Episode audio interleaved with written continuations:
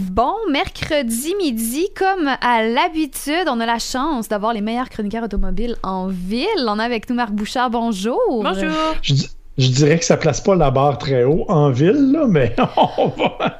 Écoute, Pourquoi? Parce qu'on est à Actonville? Actonville, c'est une très belle ville. C'est une grosse ville. Attention. Euh, Rien à dire sur la ville d'Actonville, mais le nombre de chroniqueurs automobiles aux milliers d'habitants est assez peu élevé, je vous dirais. Pas en Montérégie d'abord, on va changer ça pour la semaine prochaine. ça te va? Donc aujourd'hui, tu nous parles du Toyota Tundra qui semblerait-il être un pick-up. C'est un pick-up, effectivement. Et euh, la raison pour laquelle je vous en parle, c'est que de façon étonnante, moi, je pensais que c'était pour mourir du côté de Toyota, le, le Tundra, parce Ouais. que euh, c'est un véhicule, bon, on, le sait, c'est un gros pick-up, et il y a beaucoup, beaucoup de concurrence. hein. Le, le- le- le monde du pick-up, c'est Mhm. très américain. C'est Ford, c'est Ram, euh, c'est Silverado, c'est le Sierra, ça dépend. Et il y a vraiment des écoles de pensée. Quand le gars qui aime son Ram, il aime son Ram. il, il est Mhm. attaché à la marque aussi, là, puis au produit. Effectivement. Alors, le fait que Toyota continue, persiste et signe, c'est un peu étonnant parce qu'ils n'ont pas connu nécessairement le succès espéré au fil des ans. En revanche, là, ils arrivent vraiment avec un nouveau produit fort intéressant, qui est le gros Tundra complètement redessiné, euh, dans un style que moi, j'aime beaucoup. Euh, bon, moi, je suis plus euh, genre Ram, OK? Je ne serai pas fin dans ce que je vais vous dire, là, mais je trouve que le F-150 et le Silverado sont plus chics, sont plus sophistiqués. Euh, moi, je préfère le Ram qui est comme plus macho et plus agressif, plus athlétique. Hein? Mhm. Donc, on pense qu'on n'a pas, je te dirais. C'est pour occuper tout l'espace, avoir de l'espace puis être bien confortable aussi, là. Ben, le Tundra est plus dans cette ère-là. Donc, on se dirige vers quelque chose d'intéressant. Un peu moins efficace en, qualité de remorquage. Sais, tu vois, le F-150, je pense, est capable d'aller jusqu'à 12 000 livres. Dans le cas du Tundra, on fait à 9 000, 9 500 ou à peu près. Donc, on est évidemment dans un peu moins d'efficacité. Mais on a un véhicule qui est super beau. Si vous regardez le look de ce véhicule-là, il est complètement redessiné cette année. La calandre est plus massive, les ailes sont plus massives, le véhicule a l'air plus solide.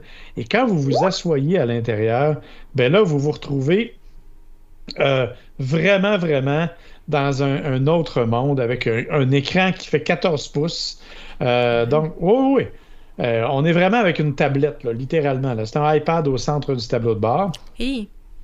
Ouais, c'est assez spectaculaire. Et, et c'est vraiment avec toutes les particularités, je dirais, d'une tablette. Donc, tu peux zoomer euh, avec les doigts, tu peux, tu tout est tactile. Donc, c'est super facile à utiliser. On a un écran qui est intéressant aussi au niveau du tableau de bord. Et ça nous donne un véhicule qui est confortable. Euh, on a fait des efforts au niveau des matériaux, au niveau de la finition. Donc, on a vraiment un véhicule qui est une coche en haut de ce qu'il était. Mais là où il devient intéressant, c'est qu'on a aussi misé sur d'autres choses, comme des technologies particulières pour des suspensions. On a des suspensions pneumatiques optionnelles qui permettent d'avoir une randonnée qui est beaucoup plus douce que dans un pick-up traditionnel. Vous savez, c'est quoi? Rouler d'un pick-up vide, là, ça saute partout. Oui. Mhm. Ben, dans le- le Tundra, un peu moins.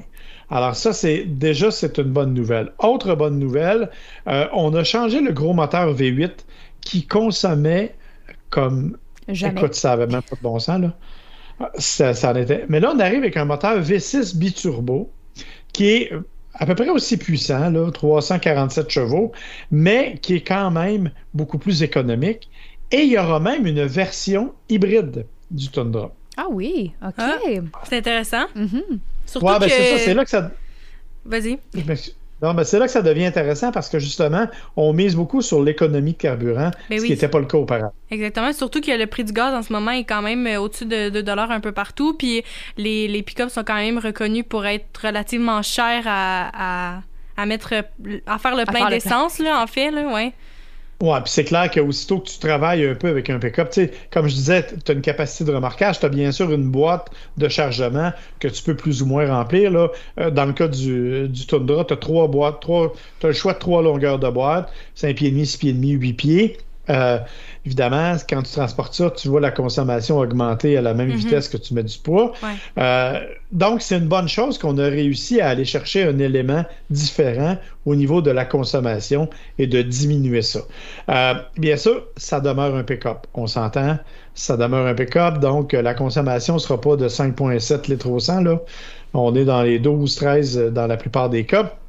Mais au moins, on a un véhicule qui est beaucoup plus raffiné, beaucoup plus agréable, euh, beaucoup plus fun à conduire et beaucoup plus moderne aussi. Donc, ça devient un véhicule qui est beaucoup plus concurrentiel avec ce que les autres faisaient, c'est-à-dire qu'il propose le même genre de capacité de travail ou à peu près, mais propose aussi un habitat qui est beaucoup plus confortable, qui peut littéralement servir de véhicule familial. Alors, ça vaut la peine d'aller voir ce que Tundra est capable de nous proposer. Bien sûr, il y a aussi toutes sortes de versions hors route, pas hors route, quatre roues motrices, euh, tout ce que tu voudras. Et bien sûr, il y a des options sur tous les véhicules. Petit détail, et Audrey, je vais compatir avec toi, euh, ma version n'avait pas de marchepied. Ouais, ça, pour... C'est problématique pour les Oui. gens qui sont plus petits. Ou même les enfants, parce que je suis la taille d'un enfant, on se le cachera pas. Donc, c'est juste de vouloir mettre les enfants dans l'habitacle, c'est, c'est, c'est un, ça, ça doit être tout un défi. Là. Je vous ai parlé la semaine dernière de comment c'était pas très gracieux de me regarder rentrer dans une voiture de course. Ouais. Ce l'était pas nécessairement plus de me voir embarquer dans un tundra. Euh, parce que là, tu es obligé de t'accrocher après la poignée Oui, intérieure, d'essayer de sauter sur le banc. Donc, évidemment, on nous a dit oui, mais c'est une version hors route. Fait qu'on veut pas que le marchepied puisse accrocher les branches ou les rochers quand tu es dans les sentiers.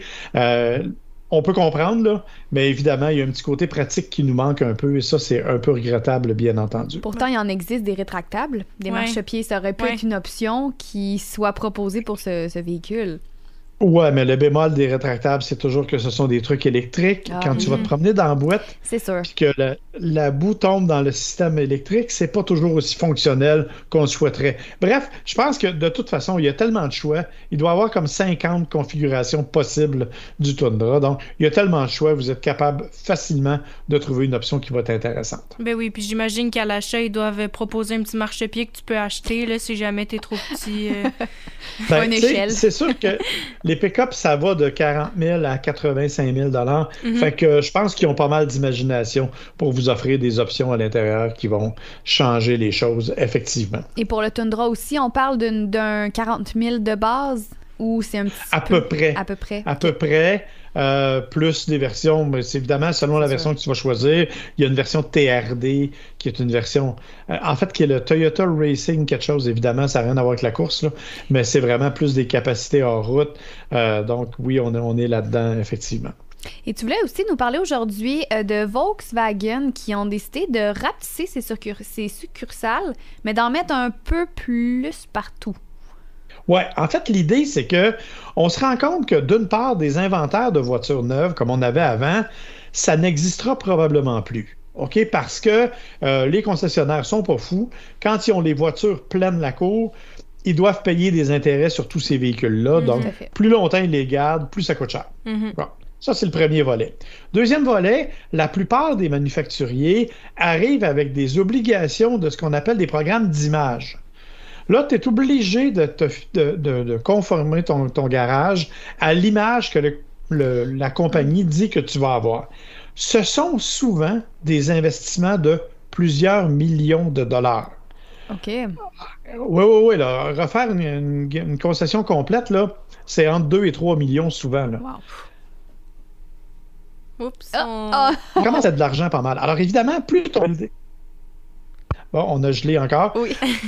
Alors, plus ton, ton- plus ta concession est grande, évidemment, plus ça coûte cher. Donc, on a voulu amener un autre élément. Donc, ce qu'ils ont fait, c'est qu'ils ont proposé à 25 concessionnaires d'ouvrir des concessions satellites. Donc, actuellement, une concession moyenne, ça fait à peu près 12 000 pieds carrés.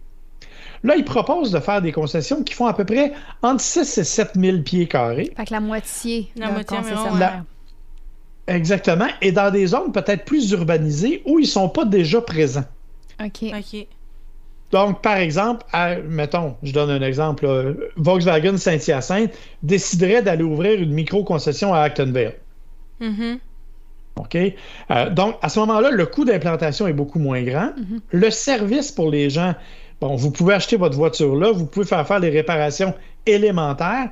Par contre, à toutes les fois qu'il y a une grosse réparation, ben c'est Volkswagen qui se charge de prendre la voiture à Actonville et de l'amener à la concession principale pour faire les réparations. Donc, l'idée actuellement, c'est que Volkswagen, qui est pourtant une très grosse compagnie, est probablement parmi les derniers en termes de réseau. C'est ceux qui en ont le moins. Ils en ont moins qu'Honda, ils en ont moins que Mazda, ils en ont moins que pas mal tout le monde. Donc, ils veulent rattraper le nombre de concessions un peu partout, mais ils ne veulent pas dépenser des millions de dollars puis faire dépenser des millions de dollars à leurs concessionnaires. Ils proposent ça. C'est la deuxième compagnie à se lancer là-dedans. Mitsubishi avait proposé la même chose l'année dernière ou il y a deux ans. Ça ne s'est pas encore réalisé du côté de Mitsubishi, mais ça fait partie des plans aussi. Et regardez l'autre option qu'on nous propose maintenant, ce sont des centres de service. C'est-à-dire, ce ne sont plus des concessions. Vous allez là, vous pouvez, oui, faire un essai, mais il n'y a pas de voiture à vendre. C'est une espèce de lounge où il y a une coupe de voitures dehors, puis on vous explique les produits, puis c'est un endroit qui est plus cool. Il y en a même, écoutez, il y en a dans le centre d'achat aux Galeries Laval. OK. OK. Ah oui, je comprends. Ouais, ouais. Donc, on n'est plus du tout dans le même monde de la concession traditionnelle avec les 200 pick-up cordés en avant de la porte, Mhm. puis les 28 euh, voitures à l'intérieur.